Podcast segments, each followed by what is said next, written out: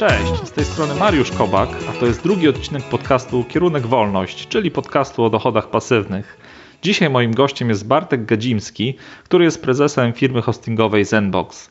Porozmawiamy o blogowaniu, o WordPressie, o tym, co jest potrzebne początkującemu blogerowi, jaki hosting wybrać, na co zwrócić uwagę. Także zapraszam do rozmowy. To Bartek, może na początek przedstaw się, powiedz parę słów o sobie, czym się zajmujesz na co dzień. Nazywam się Bartek Gadziński, jestem prezesem i współzałożycielem Zenbox.pl, e, czyli firmy hostingowej i na co dzień przede wszystkim dbam o to, żeby cała firma sprawnie działała. Okej, okay, okej, okay, super. Super. No to przejdźmy w takim razie do, do kolejnego pytania. Mm, szczerze mówiąc, wybierając hosting dla siebie, dla swojego bloga, kierunek wolność.pl, chciałem przede wszystkim, żeby mój hosting był szybki, bezpieczny oraz tani. No i tutaj rodzi się pytanie do ciebie, czy jest coś jeszcze, o czym, o czym powinienem pamiętać jako taki początkujący bloger przy wyborze swojego pierwszego hostingu, czy przy tworzeniu swojego pierwszego bloga? E, przede wszystkim e, fajnie, że jest taka kolejność: szybki, bezpieczny oraz tani. E, że ta cena nie jest przynajmniej na pierwszym miejscu, bo faktycznie zarówno szybkość, jak i bezpieczeństwo są bardzo ważne. Cena jasne zawsze jest ważna, jest, mamy dużą konkurencję, dużo firm, więc jest w czym wybierać. I, I to są na pewno ważne rzeczy, żeby się tym kierować. W takiej kolejności, czy, czy w trochę innej, ale fajnie jest mieć świadomość właśnie, że, że nie tylko cena, tylko też właśnie na przykład szybkość czy bezpieczeństwo jest ważne. Czym więcej, chwilkę myślałem na ten temat już wielokrotnie i, i za każdym razem kończy się na tym, że istotni są ludzie, którzy stoją za daną firmą hostingową, jakie mają podejście do klienta, jakie mają podejście do usługi, bo Dzięki temu bloger może się skupiać na rozwoju strony, a nie na męczeniu się z hostingiem, z jego obsługą, czy to będzie panel, czy to będzie biuro obsługi klienta, czy, czy jakieś tam e, dane konfiguracje. E, jeśli są usługodawcy, którzy są otwarci, komunikują się dobrze, e, to to jest dobry sygnał, żeby, żeby z nich korzystać, bo kiedy ograniczają się tylko do, do, do, do samych serwerów, do, do, do powierzchni dyskowej, transferu, takich czysto technicznych kwestii, to może się okazać, że, że zawsze będą się tylko na tym skupiali i nie będą myśleli e, po prostu jak, jak bloger, jak właściciel strony, tylko jak, jak firma hostingowa, który ma troszeczkę inne, inne priorytety niż, niż, niż klient. Więc wydaje mi się, że warto w tą stronę taki research sobie zrobić w internecie, bo reszta, reszta jest stosunkowo porównywalna pośród cóż, no, dziesiątek firm hostingowych. Okej, okay, okay, dzięki za odpowiedź. A co sądzisz o CMS-ie, jaki, jaki powinien wybrać początkujący bloger? Mój, mój blog, szczerze mówiąc, działa na WordPressie. No i czy myślisz, że, że WordPress jest właśnie takim najlepszym CMS-em dla początkującego blogera? Czy są jeszcze jakieś inne rozwiązania, z których e, warto skorzystać albo warto wziąć je pod uwagę? Nie ma co ukrywać. WordPress jest obecnie najpopularniejszym CMS-em na świecie, na całym świecie.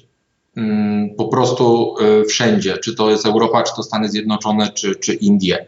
E, dzięki temu mamy szereg korzyści. Tak? Jest rozwijany, jest stosunkowo bezpieczny, ma przeogromną liczbę dodatków, motywów, e, skórek, wszystkiego. To jest jego przeogromna zaleta e, i wydaje mi się, że mm, tym wygrywa z rozwiązaniami, które są szybsze, które są e, łatwiejsze w obsłudze, bo takie też są. I to, to, to jest jego największa, największa wartość. Dzięki temu znacznie łatwiej nam jest znaleźć e, jakąś pomoc, e, czy, to, czy to na grupach facebookowych, czy na forach, czy w jakichś starych archiwach w internecie. Mm, jest to po prostu bardzo łatwe. Tak samo bardzo dobrze, e, bardzo dobrze spostrzegane przez programistów i, i różne firmy usługowe, wobec czego w razie problemów albo na przykład rozwoju Dosyć łatwo jest znaleźć małe czy większe firmy, czy freelancerów, którzy nam pomogą. Czy, czy, go, czy go uaktualniać tylko, czy dopisać nowe moduły, czy w ogóle go przerobić na, na, na coś, co nawet nie przypomina bloga to, to w tym momencie nie oferuje żaden e, CMS na świecie czegoś takiego. E, I, I, wydaje mi się, że szkoda czasu, szkoda czasu marnować na szukanie czegoś innego. Chyba, że się jest specjalistą i dokładnie się, bardzo dokładnie się wie, dlaczego e, WordPressa mm, nie wybrać. W innym wypadku myślę, że można śmiało, śmiało brać, brać WordPressa i, i, i nie tracić czasu po prostu na, na inne rozważania, tylko myśleć o tym, żeby stworzyć coś fajnego. Okej, okay, szczerze mówiąc, zapytałem o tego WordPressa trochę, trochę specjalnie, ponieważ widziałem, że na stronie Zenboxa jest taka podstrona, gdzie chwalicie się, że WordPress czuje się w Zenbox najlepiej. Co to tak naprawdę znaczy? E, to jest tak, że e, na początku e, Zenbox był takim trochę domem dla blogerów. Było, było takich takich klientów było bardzo dużo na początku. Ci, którzy wyrastali z tradycyjnego takiego hostingu współdzielonego, e, no, szukali jakiejś alternatywy. Zazwyczaj ona była w postaci jakichś serwerów VPS czy, mm, czy serwerów dedykowanych. Wiadomo, to są i koszty, i problemy z obsługą, i, i, i różne konsekwencje takiej decyzji. Mm, no i, i, tak trafiali do Zenboxa. I od tego się zaczęło. E, ze względu na to, że było tego bardzo dużo, mówimy tutaj o tysiącach, to, to my coraz bardziej się dopasowywaliśmy do tego, żeby ten WordPress działał idealnie. WordPress jest dobrym oprogramowaniem, ma parę swoich, e, swoich takich drob, drobnostek, bolączek, które my po prostu już znamy. Więc zarówno, zarówno serwery, oprogramowanie, jak i e, praktycznie cała firma, mówię tutaj o ludziach, E, na co dzień ma z tym do, do, do czynienia i mm, praktycznie nic, jeśli chodzi o WordPressa, nas nie zaskakuje. Więc nawet jeśli coś się pojawia, to to już było, albo było bardzo, bardzo, bardzo podobne i, i takie problemy e, jesteśmy w stanie szybko, szybko zidentyfikować i rozwiązać. E, stąd, stąd takie, taka informacja na stronie. Przy okazji, że jest to najpopularniejszy, mm, najpopularniejszy CMS, to, to, to jest to jakby taka dedykowana reklama E, dla osób, które już są, już są na WordPressie bądź, bądź się na to decydują. Okej, okay, no dobra. No to, to ja się przyznam, że gdy tworzyłem mojego bloga na samym początku, to zainstalowałem taką wtyczkę do robienia backupów i wysyłania ich na zewnętrzny serwer. Jeszcze nigdy nie skorzystałem z tego rozwiązania, to znaczy nie musiałem przywracać mojej strony z backupu ale, ale muszę o to zapytać, bo wiem, że w Zenboxie była poważna awaria na początku 2017 roku. Ta awaria unieruchomiła część stron na, na dosyć długi czas. Moja strona na szczęście nie była dotknięta tą awarią, wszystko, wszystko działało w porządku, ale co, co się stało w Zenbox po tej awarii? Co, czy zaszły jakieś zmiany w infrastrukturze? Czy teraz ktoś, kto zakłada bloga albo stronę w Zenbox, może mieć pewność, że taka awaria się, się nie powtórzy jednak? I czy, czy posiadanie takiej wtyczki, jak ja mam, do robienia backupów codziennych i wysłania ich na zewnętrzny serwer, czy, czy, czy to ma sens? Czy raczej można zaufać w pełni backupom robionych, robionym przez sam hosting? E, więc e, może od tej strony, od tej wtyczki. E, tak, jak najbardziej ma sens używanie mm, własnych wtyczek do, do, do kopii zapasowych, właśnie z tym zastrzeżeniem, e, żeby już samą kopię przechowywać poza serwerami e, firmy hostingowej. Tak jak, tak jak w Twoim przypadku. To ma jak najbardziej sens, e, bo mm, nigdy nie wiemy, co się może wydarzyć. Awarie mm, zawsze się wydarzają, wydarzają się każdej firmie na świecie i jakby ich się nie da uniknąć. Natomiast to, co można zrobić, to, to, to po prostu skrócić czas e, przywracania do stanu normalnego. I, i, I, my się na tym skupiliśmy, mm, żeby ten czas skrócić. No, udało nam się go skrócić kilkukrotnie, czyli, czyli w najgorszym przypadku mm, przywracanie, przywracanie nawet z kopii zapasowych to są, to są godziny, a nie kilkanaście czy nawet kilkadziesiąt godzin. E, I, i to, mm, to zrobiliśmy po naszej stronie.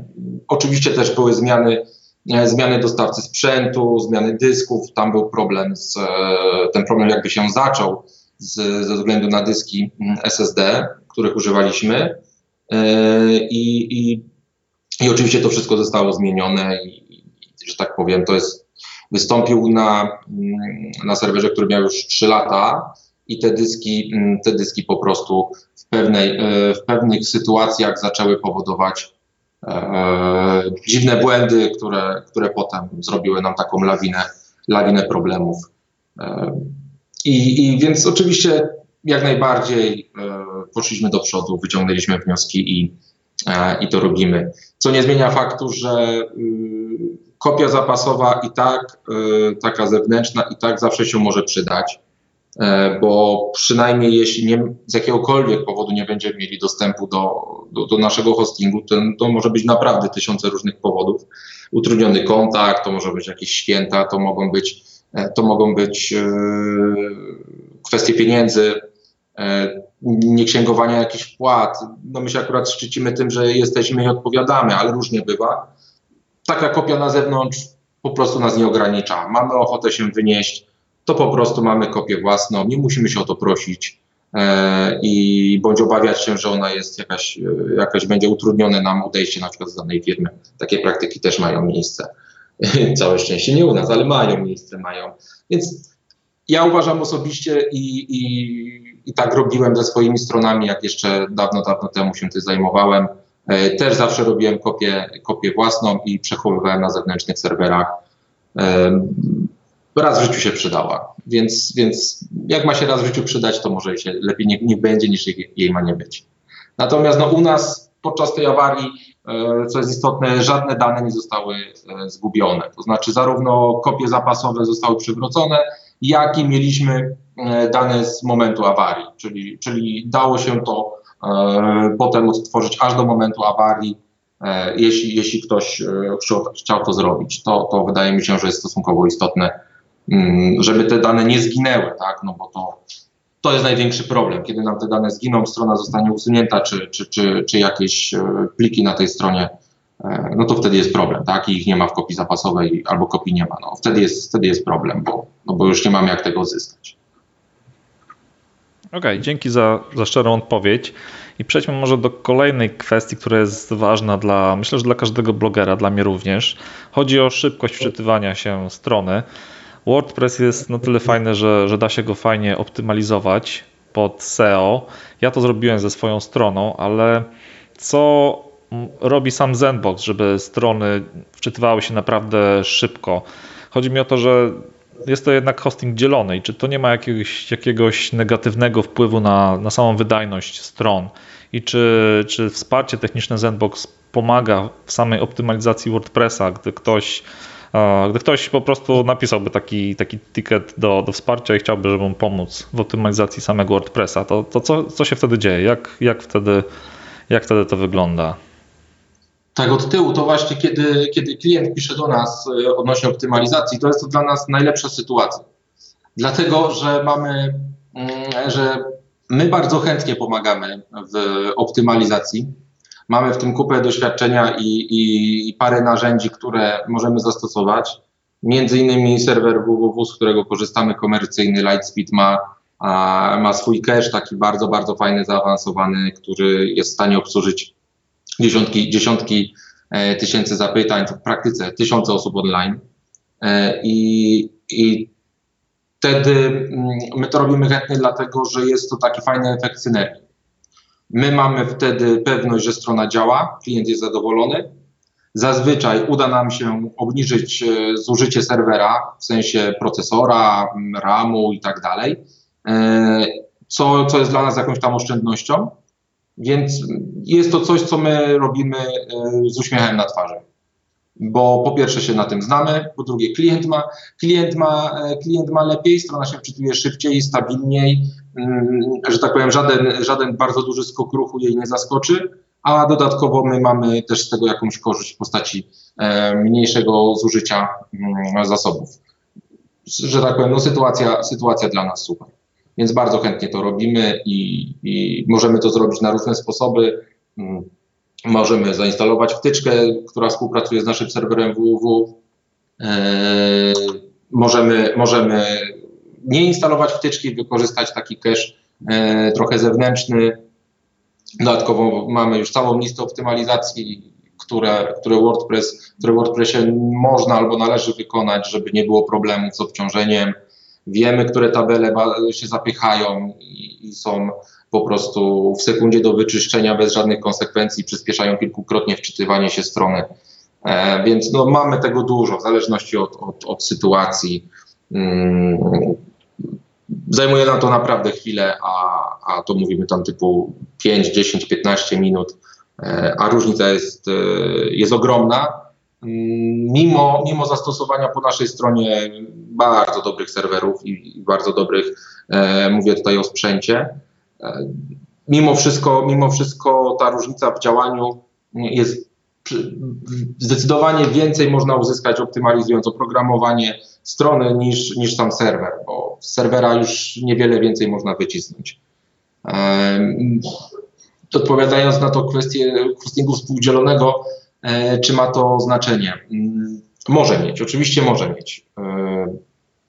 Jest, jest podstawowy problem tak zwanego złego sąsiedztwa, czyli po prostu jedna strona wpływa na, e, na inne strony. Mm, obecnie technologie jakby takiego izolowania klientów e, są dobre, ale nie idealne. E, dalej, dalej mimo szeregu limitów, jeden klient może mieć wpływ na, na, na cały serwer i, i doświadczamy tego codziennie.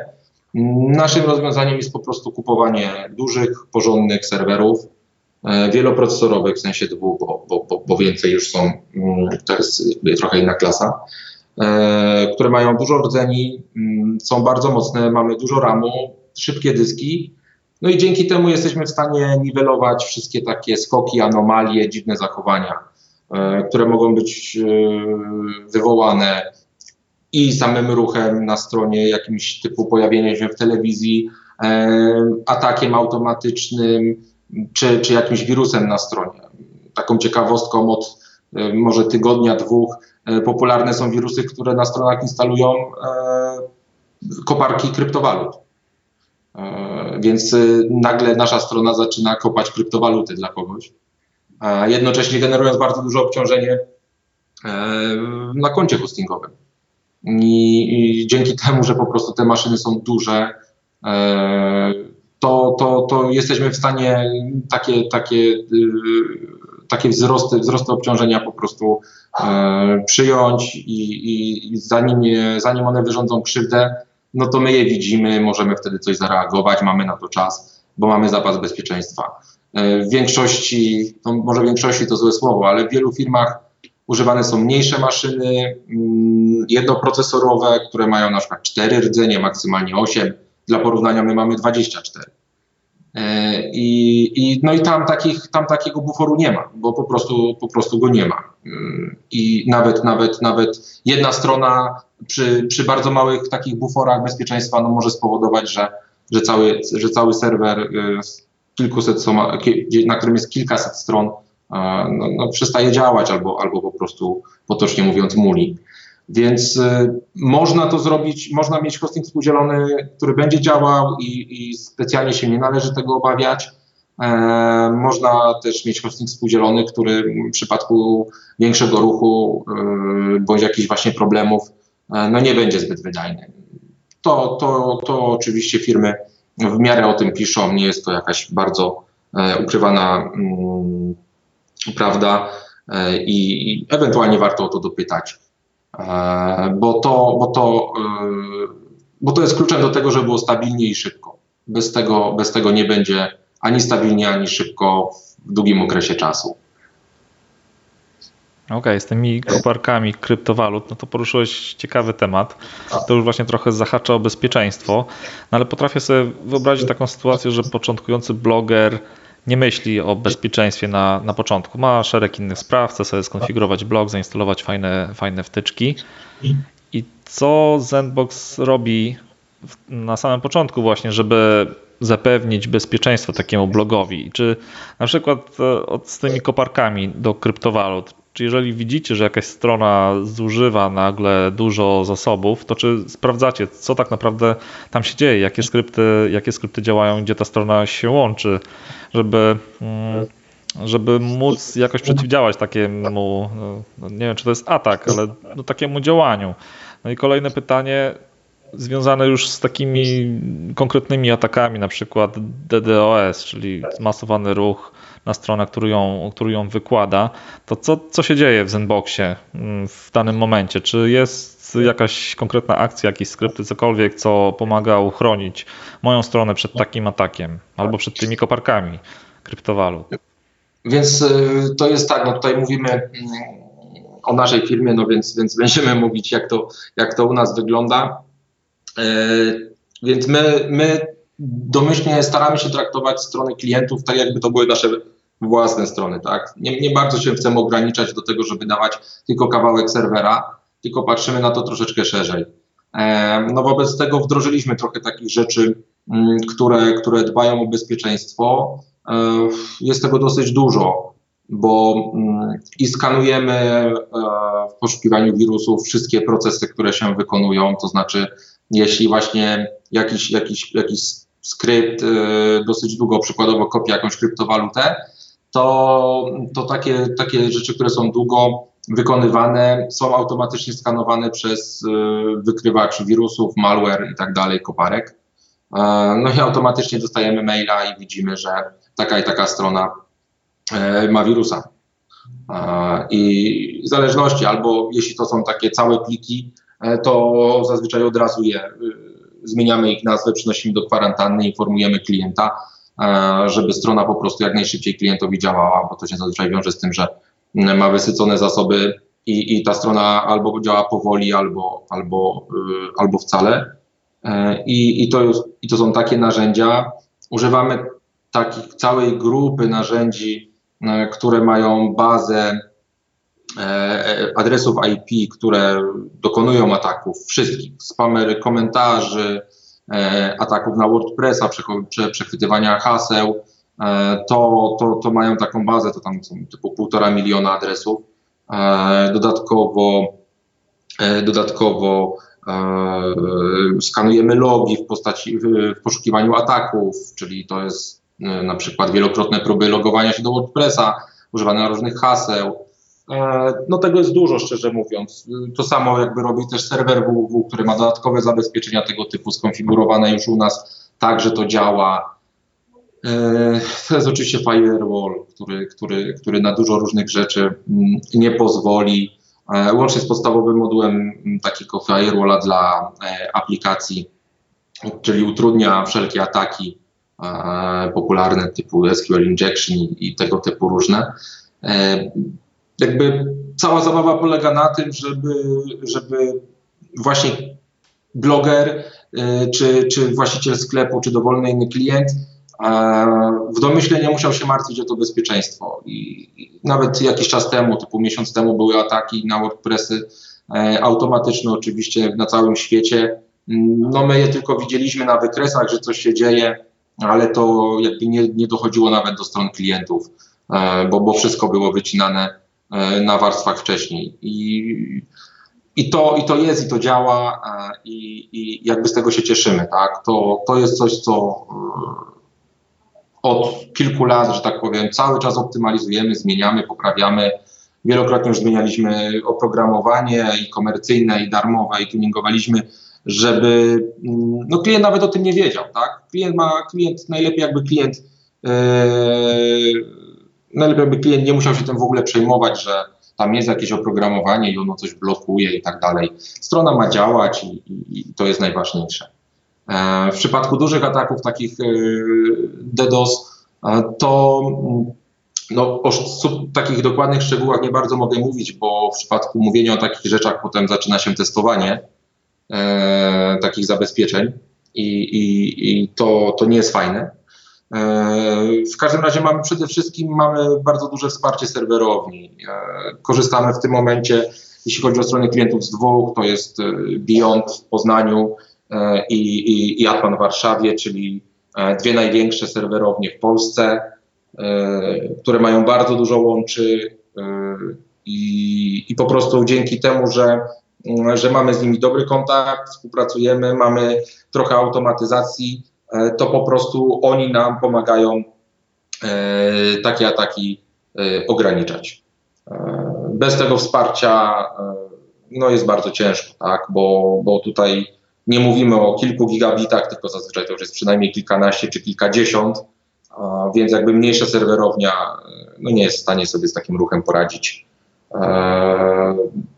A jeśli mamy klientów znowu, którzy e, są, że tak powiem, przyciągają jak magnes tego typu ataki, e, bo, bo są takie dziedziny, mm, takie tematyki stron, które po prostu e, przyciągają takie ataki, to, to wtedy zawsze możemy stosować dodatkowych rozwiązań typu Cloudflare, który też mamy zintegrowany u siebie w sensie od strony serwerów. I, i mamy takie, takie tak zwane zoptymalizowanym partnerem. Mamy tak wszystko zrobione, że możemy być jako opty, y, zoptymalizowany partner, e, dzięki czemu no, ta komunikacja z Cloudflare działa e, niezakłócenie. Więc jakby jest kilka możliwości, e, żeby to, żeby to dobrze rozwiązać. Tak? Od momentu, kiedy, kiedy jakby nawiązaliśmy znacznie ściślejszą współpracę z, po prostu z centrum danych, no to z atakami jest po prostu dużo lepiej. I, natomiast no, cały czas występują i, i są trochę zmorą całej branży internetowej niestety.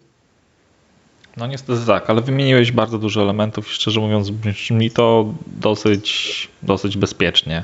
Przynajmniej ja to tak odbieram. A powiedz mi. Tak powinno być. No, dokładnie, dokładnie.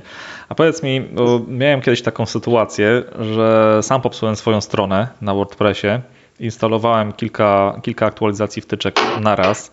Okazało się, że jedna wtyczka e, spowodowała to, że moja strona przestała odpowiadać. No i to, co wtedy zrobiłem, to skontaktowałem się ze wsparciem technicznym Zenbox. No i reakcja była w zasadzie natychmiastowa. W kilka minut problem był rozwiązany, moja strona wróciła do życia. No i teraz się zastanawiam, czy w Zenboxie zatrudniacie jakichś specjalistów od WordPressa do, do, wsparcia.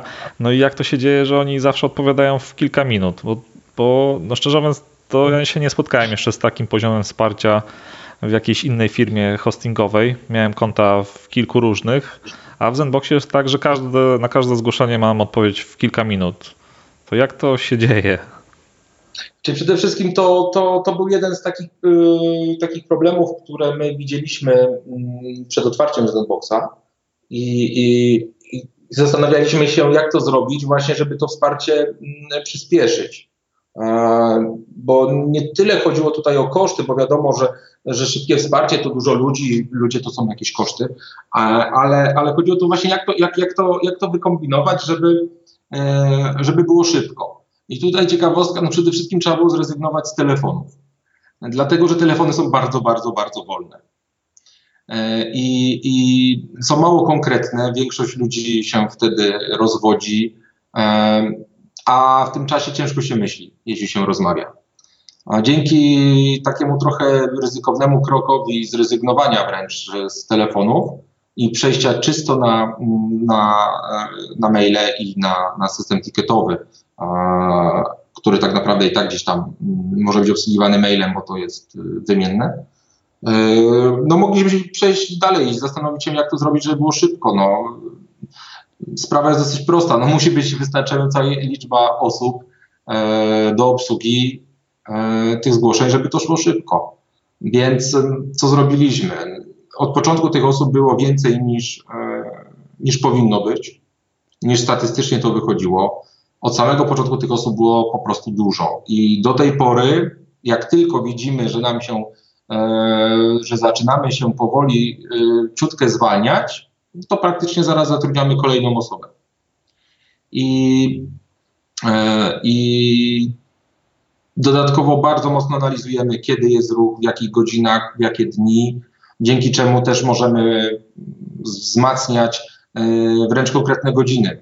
Mamy jakieś śmieszne zmiany typu na przykład od godziny 12 e, do 20 w niedzielę kiedy jest, e, kiedy jest, e, mimo że jest weekend i ruch jest stosunkowo mały, to się wszyscy uaktywniają mniej więcej po godzinie 12 w, w niedzielę.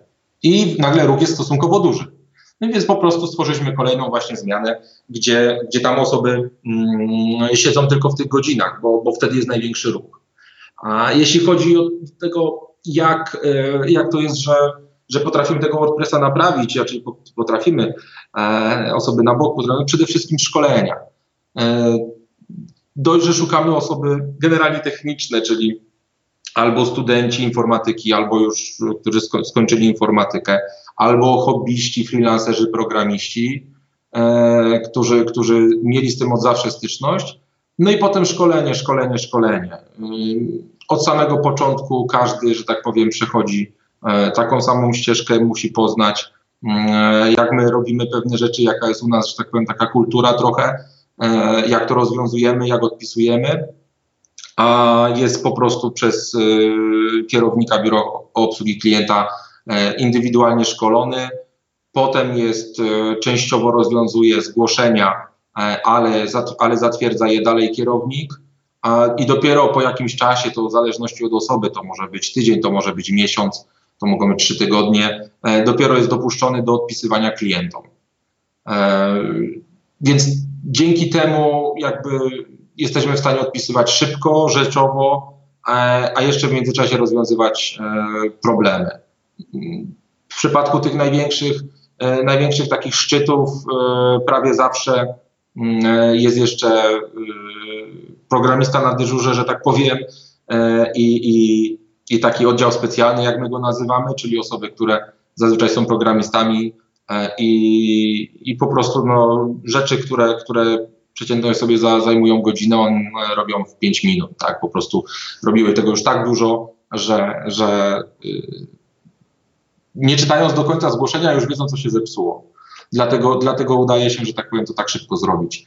WordPressu mamy bardzo dużo, więc e, bardzo często są to właśnie problemy z WordPressem, więc e, tym samym, tym samym mm, idzie nam to coraz lepiej, tak? Wbrew pozorom, wbrew pozorom czym, na, czym większa firma, tym, tym jesteśmy w stanie ten czas szybkiej odpowiedzi e, lepiej zapewnić, tak? Co było trudniejsze, jak tych osób było mniej. Okej, okay, no to ja się tylko cieszę, że, że to wsparcie jest na, na takim właśnie poziomie. A powiedz, co jeszcze sądzisz o takiej sytuacji? Bo, bo ja jako, no ja czuję się nadal początkującym blogerem, mój blog działa trochę ponad rok, mam już jakieś grono stałych czytelników, nie jest duże, ale czasami pojawiają się takie sytuacje, że, że jakiś inny bloger wspomni, wspomni o mnie i wtedy ruch na mojej stronie nagle wzrasta. Nagle wzrasta dosyć, dosyć masywnie. I co się wtedy dzieje po stronie, po stronie Zenboxu, żeby zapewnić, że moja strona będzie działała? Czy, czy może się zdarzyć taka sytuacja, że moja strona nagle się wyłączy z powodu tego, że bardzo dużo osób w krótkim czasie weszło na, na mojego bloga? Czy są tam jakieś limity techniczne, coś czego nie mogę przekroczyć? Jak to, jak to jest rozwiązane? Więc tak, y, limity są. Y, limity są, są dlatego, żeby, mm, żeby właśnie y, inni klienci nie ucierpieli. Natomiast zabawa polega na tym, że te limity są e, bardzo wysokie. E, podczas zamawiania jest link do specyfikacji technicznej, tam, tam te limity są wyszczególnione, głównie takie podstawowe, na przykład właśnie ilość rdzeni procesora, pamięć RAM i tak dalej, ale my w systemie tak naprawdę mamy je znacznie większe e, ustawione. Tamte są bardziej do kwestii formalnych, jeśli ktoś używa konta nie tak jak nie tak jak jest, że tak powiem, zaprojektowane. Ktoś właśnie chciałby kopać bitcoina albo albo robić e, wiele, wiele innych rzeczy i, i wtedy to nam jest potrzebne. Natomiast e, jeśli chodzi o ruch, po prostu ustawiony jest tak duży limit, że większość, większość stron będzie działać, nawet jeśli to będzie właśnie popularny bloger, wykop czy wzmianka w telewizji. Będzie działać kiedy nie będzie działać, może nie działać na zasadzie takiej, że po prostu będzie na tyle ograniczona, że to wszystko zacznie się ślimaczyć, będzie chodzić wolno, wczytywać się powoli i tak dalej, i tak dalej. E, może się to zdarzyć, kiedy, kiedy strona jest totalnie e, niezoptymalizowana e, i, i po prostu te zasoby, mimo że są dosyć duże, to, to, to i tak może ich braknąć. My w takich sytuacjach dostajemy powiadomienie z systemu, że strona mm, odpowiada wolniej niż, e, niż system potrzebuje, czyli mm, po stronie serwera www widzimy taką informację, że jakby jest dużo zapytań na tą stronę, dużo osób chce wejść, a ona, a, a ona gdzieś nie odpowiada. I, I wtedy dostajemy taką informację. Na każdym serwerze y, jest to monitorowane. No i wtedy możemy, możemy zareagować. Zazwyczaj po prostu na szybko wrzucamy nasz cache, który jest y, naprawdę działa kosmicznie, jeśli chodzi o ruch, albo zwiększamy te zasoby ręcznie, po prostu wielokrotnie je podnosząc, żeby po prostu strona działała. I, i, naszym celem jest, żeby ta strona działała przede wszystkim. Czyli E, często, często, raczej nie często, tylko praktycznie zawsze, najpierw robimy wszystko, żeby strona działała, a dopiero potem rozmawiamy z klientem, e, że takie sytuacje występują, co robimy dalej, czy może jakaś optymalizacja, czy, czy, czy zmiana pakietu, no bo jeśli, jeśli to jest, e, ten ruch jest ciągle cały czas duży, albo bardzo często są takie skoki i przekracza, przekracza pakiety użytkowników, to, to, to wtedy możemy też o tym porozmawiać. E, no i, nie czekamy na opłaty, na takie rzeczy, bo oczywiście to jest drugorzędna kwestia w takim sytuacji. Więc y, rozwiązanie to jest dosyć elastyczne z naszej strony, co, co oczywiście jest i dobre, i złe, ale, ale y, nam zależy, żeby ta strona działała, tak? I, I nawet jeśli to są niestandardowe sytuacje, a często są, to, to robimy wszystko, żeby to działało. Często nad taką stroną nagle pracuje 4-5 osób typu, typu dwie osoby z biura obsługi klienta, dwóch programistów i jeszcze administrator.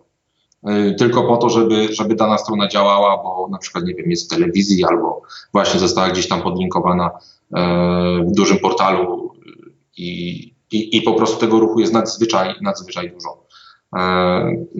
Po prostu, po prostu staramy się, żeby każdy klient był dla nas ważny i, i, i to, to, to na chwilę tak, na chwilę obecną tak to wygląda u nas. Czyli to ryzyko jest zminimalizowane, mogę spać spokojnie. Jeśli... Znaczy, no my obsługujemy klientów do kilku milionów użytkowników miesięcznie, więc y, jakby, jakby powiedzmy do mm, standardowo, standardowo nie jest dla nas problemem, żeby to, to kilka tysięcy osób online e, strona wytrzymała, tak? Jeśli tylko ma chociaż podstawowy cache, to, to albo nie ma jakiegoś tam e, takiego niefajnego jakiegoś pluginu, to, to, to naprawdę wytrzyma bardzo dużo. Okej, okay. czyli wiem, że mogę spać bardzo, bardzo spokojnie. Nie mam, nie mam niestety kilku milionów odwiedzin, ale zakładam, że początkujący blogerzy też nie będą mieli aż tak dużego, dużego ruchu na początku. Wybiorą pewnie na początku najniższy pakiet w Zenbox. To jest taki pakiet, z którego ja cały czas jeszcze korzystam. On, tak. on obejmuje ruch do 5000 unikalnych użytkowników na miesiąc. No i no, no ja pewnie będę przychodził na wyższy pakiet za jakiś czas, bo, bo ten ruch powoli, ale się zwiększa na, na mojej stronie. No i śledzę sobie statystyki odwiedzin mojej strony w Google Analytics i śledzę, śledzę sobie statystyki odwiedzin w panelu Zenbox i widzę, że one czasami różnią się od siebie. Raz na korzyść e, Google Analytics, raz na niekorzyść. I zastanawiam się, z czego to wynika. Czy możesz mi powiedzieć, z czego wynika to, że, że te rozbieżności w statystykach e, w jednym narzędziu w drugim istnieją? I mm, no jeszcze mnie interesuje kwestia pakietów bonusowych, bo coś takiego jest na moim koncie i zakładam, że wszyscy to mają. Czy ten pakiet bonusowy widziałem, że raz został uruchomiony, gdy, gdy w danym miesiącu przekroczyłem te 5000 unikalnych użytkowników? Czy to jest taka, taka forma ze strony Zenbox jakiejś rekompensaty związane z, tymi statystykami? Czy to jest taki po prostu darmowy bonus, bo chcecie, żeby klienci byli zadowoleni?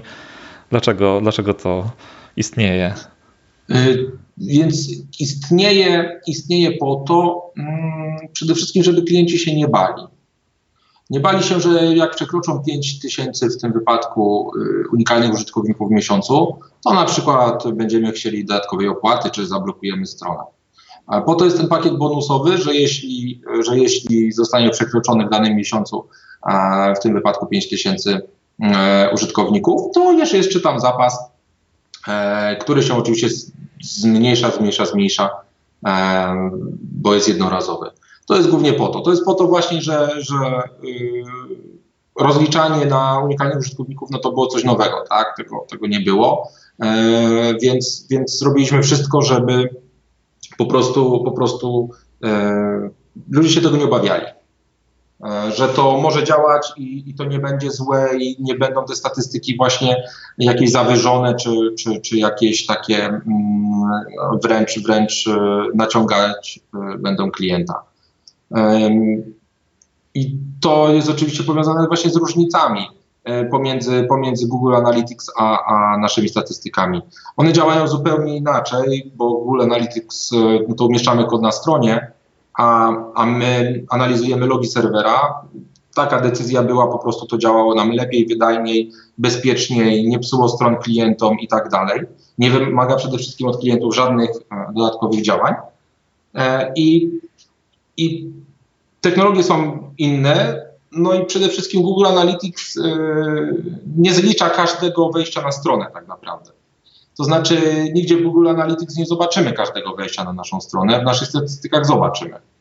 Każde jedno pojedyncze. W Google Analytics jest to niemożliwe, dlatego że Google Analytics nie zlicza każdej, tylko tak naprawdę szacuje. E, oczywiście jest to informacja oficjalna, którą nawet w panelu czasami zobaczymy, że te dane są szacunkowe. E, Google Analytics są naprawdę świetnymi statystykami, dlatego są dla nas oczywiście wzorem. E, I robimy wszystko od samego początku, żeby one były jak najbliższe. Różnice są od kilku procent do powiedzmy 20-30, natomiast e, one są zazwyczaj spójne, to znaczy, że jeśli ktoś ma powiedzmy stałą oglądalność na poziomie e, tysiąca unikalnych osób w Google Analytics, a u nas wyjdzie troszeczkę więcej będzie to na przykład 1200, to, to to zawsze będzie podobna różnica mówię tak w skali na przykład miesiąca czy, czy tygodnia, to, to nie będzie tak, że, że raz Google Analytics pokaże 1000, a u nas 5000 e, i, i na odwrót. Jeśli już to to będzie wynikało z jakiegoś, e, jakiegoś błędu, a nie, nie z rzeczywistych danych. I, I przyjęliśmy oczywiście formę, żeby zazwyczaj wychodziło tak, że naszych pokazuje mniej niż Google Analytics. Po prostu pewne rzeczy e, uwzględniamy trochę inaczej niż Google Analytics, E, na korzyść, e, staramy się, żeby wychodziło mimo wszystko na korzyść e, klienta. Po prostu, po prostu zliczamy, zliczamy bardziej, bardziej, bardziej tradycyjnie pewne rzeczy niż, mm, niż Google. Tym samym po prostu troszeczkę mamy tego mniej. Mm, w przypadku dużych liczb to widać, przy małych jest różnie, mniej lub bardziej widoczne. Przykład dosłownie sprzed paru dni to przy ruchu w, w okolicach 300 e, tysięcy unikalnych użytkowników, to nasze statystyki pokazywały 40 tysięcy mniej, mimo wszystko. E, to akurat e, to była taka różnica, więc raczej staramy się być po tej stronie. Natomiast no to, to, to, są, to, są, to są statystyki i e, pełen automat i, i, i oczywiście też nie mamy, e, nie robimy tego ręcznie, więc, więc ten algorytm się zachowuje mm, różnie, natomiast, natomiast cała zabawa polega na tym, żeby e, było to przewidywalne i, i nie było właśnie tak, że, że raz mam 5 tysięcy, nic się nie zmienia absolutnie, a, a statystyki pokazują dwa razy więcej. To, to, to, to oczywiście, jeśli takie sytuacja powstaje i klienci nam to zgłaszają, że coś jest nie tak, to oczywiście to analizujemy, sprawdzamy, bo to zazwyczaj jest jakiś, jakiś e, po prostu coś zostało zliczone E, a nie powinno być. Wtedy tuningujemy, poprawiamy, że to oprogramowanie ma już 5 lat, więc, więc no jest raczej już bardzo dobrze przetestowane przez nas i, i przez klientów. Okej, okay, rozumiem. A powiedz mi jeszcze. A, przepraszam, a jeszcze, bo zapomniałem powiedzieć. To, że, to, że konto jest y, Zenbox 5K, to jakby jego limity są prawie identyczne jak tych większych. To znaczy, jeśli nawet konto 5K będzie miało, nie wiem, zmiankę w telewizji i wejdzie 20 tysięcy osób, to to nic nie zmienia. To znaczy i tak będzie mogło wejść tyle osób i, i to, że przekroczy o 10, 15 czy o 50 nawet w, tam, w danym momencie, to i tak strona będzie działać. Znaczy dopiero, dopiero czyli wykorzystamy cały pakiet UU, jeszcze pakiet bonusowy i znacznie jeszcze więcej, to, to jakby tu nie ma żadnego automatu i dopiero potem E, będzie e-mail, że, że, że w związku z przekroczeniem prosimy o kontakt i tak dalej, tak? O, o zwiększenie konta bądź, bądź rozmowę z nami. Więc to też jest myślę, że dosyć fajne. Okej, okay, czyli moja strona nie wyłączy się. Mogę nie, nie, nie, nie, nie. Jedyny automat, jaki istnieje, to jest Jedyny automat, jaki faktycznie istnieje, to jest, to jest, to jest przy niepłaceniu i to jeszcze 15 dni po terminie, więc stosunkowo dużo. To to jest taki automat, gdzie, gdzie konto może zostać zawieszone. Poza tym automatycznie kont nie zawieszamy. Okej, okay, rozumiem. A powiedz mi jeszcze, bo chciałem zapytać jeszcze o jedną kwestię. Znaczy, e, chciałem zapytać o pocztę, pocztę e-mail. Dla mnie to jest taka integralna część hostingu. Szczerze mówiąc, ja mam adres pocztowy w tej samej domenie, w której mam stronę i nie korzystam z żadnych zaawansowanych funkcji w ramach poczty Zenbox. Mam moją skrzynkę podpiętą pod webowego Gmaila, no i w ten sposób korzystam z tej poczty. No i chciałem się Ciebie zapytać, czy są tam w ramach poczty Zenbox jakieś unikalne funkcjonalności, jakieś plusy tej poczty, o których ja nie wiem, a mógłbym je wykorzystywać w ramach mojej działalności. Jest coś takiego, czy nie ma? Z takich funkcji, które wydaje mi się masz na myśli, to, y, to może niespecjalnie, bo, mm, bo tutaj mówimy o, o standardowych, y, codziennych, codziennych działaniach. Wybierz odbierz, poszukaj i tak dalej. To wszystko działa tak, jak powinno i, i, i nie ma problemu. Co jest, e, co jest no, unikalne? E, jedna rzecz jest, e, jest unikalna taka, że po prostu monitorujemy, monitorujemy wszystkie adresy IP naszej poczty wychodzącej. Jaka jest, po co to jest i, i czy, czemu to jest istotne? Obecnie e, jest dosyć duży problem z tym, że poczta wpada do, do spamu, do katalogu spam. I e, wynika to z tego, że no jest tego spamu bardzo dużo i, i wszyscy z nim walczą i zwiększają, zwiększają, że tak powiem, taki rygor e, odbierania tych i wysyłania wiadomości.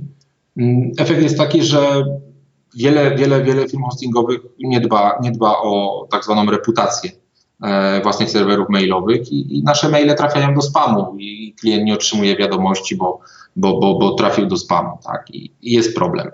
E, to się tyczy i zarówno wysyłania na przykład ze, ze sklepu nowy, nowy użytkownik czy nowe zamówienie, jeśli korzystamy z funkcji e, tak zwanej PHP Mail, czyli, czyli nie przez serwer pocztowy, no i samego serwera pocztowego, czyli SMTP.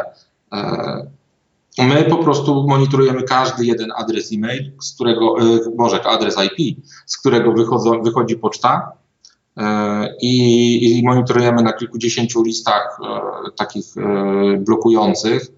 Jeśli tylko jakaś skrzynka zostanie przyjęta, czy strona jest zawirusowana, nagle zaczyna wysyłać wiadomości, pomijając jakiś tam szereg zabezpieczeń, ale tak czy inaczej coś może wyjść, to, to my monitorując takie serwery e, z listami, które, które należy blokować, e, mamy monitoring i od razu taki adres IP mm, wyłączamy. E, mamy wiele serwerów poczty wychodzącej, dzięki czemu możemy jeden wręcz wyłączyć z wysyłki, sprawdzić, który klient wysyłał, zablokować jego skrzynkę, wyczyścić, poinformować klienta, że na przykład jego hasło zostało prawdopodobnie złamane, e, bo to są takie codzienne przypadki, gdzie hasła do skrzynek są bardzo proste i, i po prostu e, hasła są łamane. I, e, I jakby problemu wielkiego nie ma, tak? To działa. Mieliśmy, mieliśmy troszeczkę nauczkę z, z ogromnym ruchem pocztowym, musieliśmy wszystko przerobić i, i dzięki temu e, ta poczta po prostu działa może być, jest oddzielona zupełnie od serwerów, e, gdzie są strony internetowe, mm, co większość, większość e, firm hostingowych ma to połączonych, to, to tak wynika z różnych, różnych technologicznych kwestii. Przez co jeśli jest awaria serwera, no to leży nam i poczta, i strona. E, u nas, mm, jeśli jest, jeśli jest awaria jednego komponentu, to drugi działa. E, ta poczta jest stabilniejsza, bo, no bo po prostu jest tylko jedną, pełni jedną funkcję, e, więc nawet jeśli jest problem ze stroną, no to maile nam działają, co jest w, w obecnych czasach bardzo, bardzo, bardzo istotne, bo nawet jeśli na przykład firmie, e, firmie, która, która no nie ma życia bez, nie funkcjonuje w ogóle bez, bez, bez maili, nawet jeśli nie będzie działała strona, ale mają kontakt z klientem czy, czy z innym odbiorcą, to, to, to jakby wszystko jest do przeżycia, tak? Problem jest, kiedy, kiedy nie można się w ogóle skontaktować z firmą, no bo ani strona nie działa, maila, maila, na maila nikt nie odpisuje, bo, bo maile nie dochodzą albo są odbijane i wtedy jest duży problem. Więc my akurat to postanowiliśmy rozdzielić, zbudować całe środowisko tak zwanej wysokiej dostępności, czyli tam są load balancery, które rozkładają tą pocztę pomiędzy kilka serwerów i tak dalej. To, to nie jest tak, że coś jest na jednym serwerze, tylko, tylko to leci przez kilka e, i, i awaria jednego, e, że tak powiem, nic nie, nic nie znaczy. Wszystko działa sobie tak, jak działało, przełącza się to w mgnieniu oka e, i, i po prostu działa. Tak. To, to jest, to jest, to jest takie, takie wyzwanie, wyzwanie dzisiejszej poczty żeby po prostu działała i żeby dochodziła tam, gdzie my chcemy, bo, bo nawet na Gmailu potrafią być problemy z dostępnością i, i tym, że poczta wpada na spam, do spamu i, i to był nasz taki, taki, taki konik, żeby to po prostu zrobić najlepiej, jak się da. A dodatkowe jakby opcje nie, nasi, nasi klienci nawet, e, że tak powiem, nie zgłaszali takiej potrzeby, że tak ważne było to, żeby ta poczta dochodziła e, do klientów, nie trafiała do skrzynek spam, zwłaszcza wysyłane gdzieś tam za granicę, łącznie z takimi krajami typu Chiny, gdzie, gdzie naprawdę e, jest ciężko, żeby, żeby ta poczta trafiała e, do, do odbiorcy tam, gdzie powinna trafić, bo to są po prostu inne kraje, inne języki, więc automatycznie mm, często są uznawane za spam, że, że to, to całkowicie przysłoniło inne funkcjonalności i, i i na tym się skupiliśmy i to działa, co, co, co jest takim naszym małym sukcesem po, po, po różnych problemach e, z działaniem poczty. Okej, okay, super. To jeszcze od siebie mogę powiedzieć, jak, e, jak na mojej stronie opartej na WordPressie, na moim blogu, co zrobiłem, żeby, żeby maile wysyłane z mojej strony właśnie nie trafiały do, do skrzynek spamowych. To zainstalowałem wtyczkę do SMTP, podałem tam dane mojej skrzynki pocztowej i serwera SMTP w Zenboxie. No i od tej pory maile, maile ode mnie nie trafiają do spamu. Więc to jest chyba dobre rozwiązanie dla każdego, dla każdego blogera. Albo dla każdego. Tak. Tak, zwłaszcza, że właśnie te serwery SMTP mm, wszystkie są monitorowane właśnie na bieżąco i, i, i mają bardzo dobrą reputację. Nie ma, my śledzimy reputację E, na takich właśnie stronach typu RBL, ale też w narzędziach, e, które udostępnia na przykład e, Microsoft Outlook, na ich Outlook.com, czy Yahoo, czy Yandex. I, I to używanie właśnie wtyczki typu SMTP jest bardzo dobre i dodatkowo daje nam możliwość taką, że my możemy też sprawdzić, co się z daną wiadomością dzieje.